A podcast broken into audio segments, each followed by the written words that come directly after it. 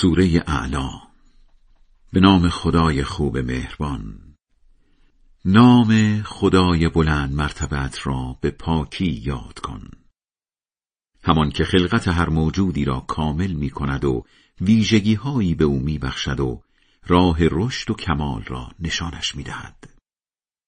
در بهار و تابستان گیاهان سرسبز و رنگارنگ را از دل خاک بیرون می آورد و در پاییز و زمستان خشکیده و سیاهشان می کند. ای پیامبر در خواندن قرآن طوری توانمندت می کنیم که آن را فراموش نکنی مگر آنکه خدا جز این بخواهد که آن را نمی‌خواهد. او پیدا و پنهان را می‌داند و توفیقت می دهیم تا دین را آسان تبلیغ کنی پس پی در پی به خودشان بیاور. البته اگر این کار فایده دارد. چون آن که از خدا حساب می‌برد همان بار اول هم به حرفت گوش می کند ولی آن که از همه بدبختتر است حتی به تذکرات چند باره تو اصلا اهمیتی نمی‌دهد.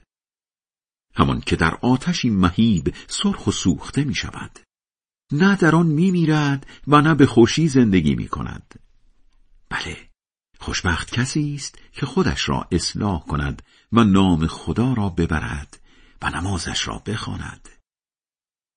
ولی شما زندگی دنیا را ترجیح می دهید با آنکه آخرت برایتان بهتر و ماندگارتر است.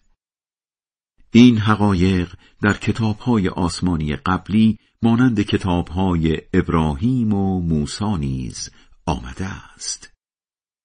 خدای بلند مرتبه بزرگ راست می‌گوید.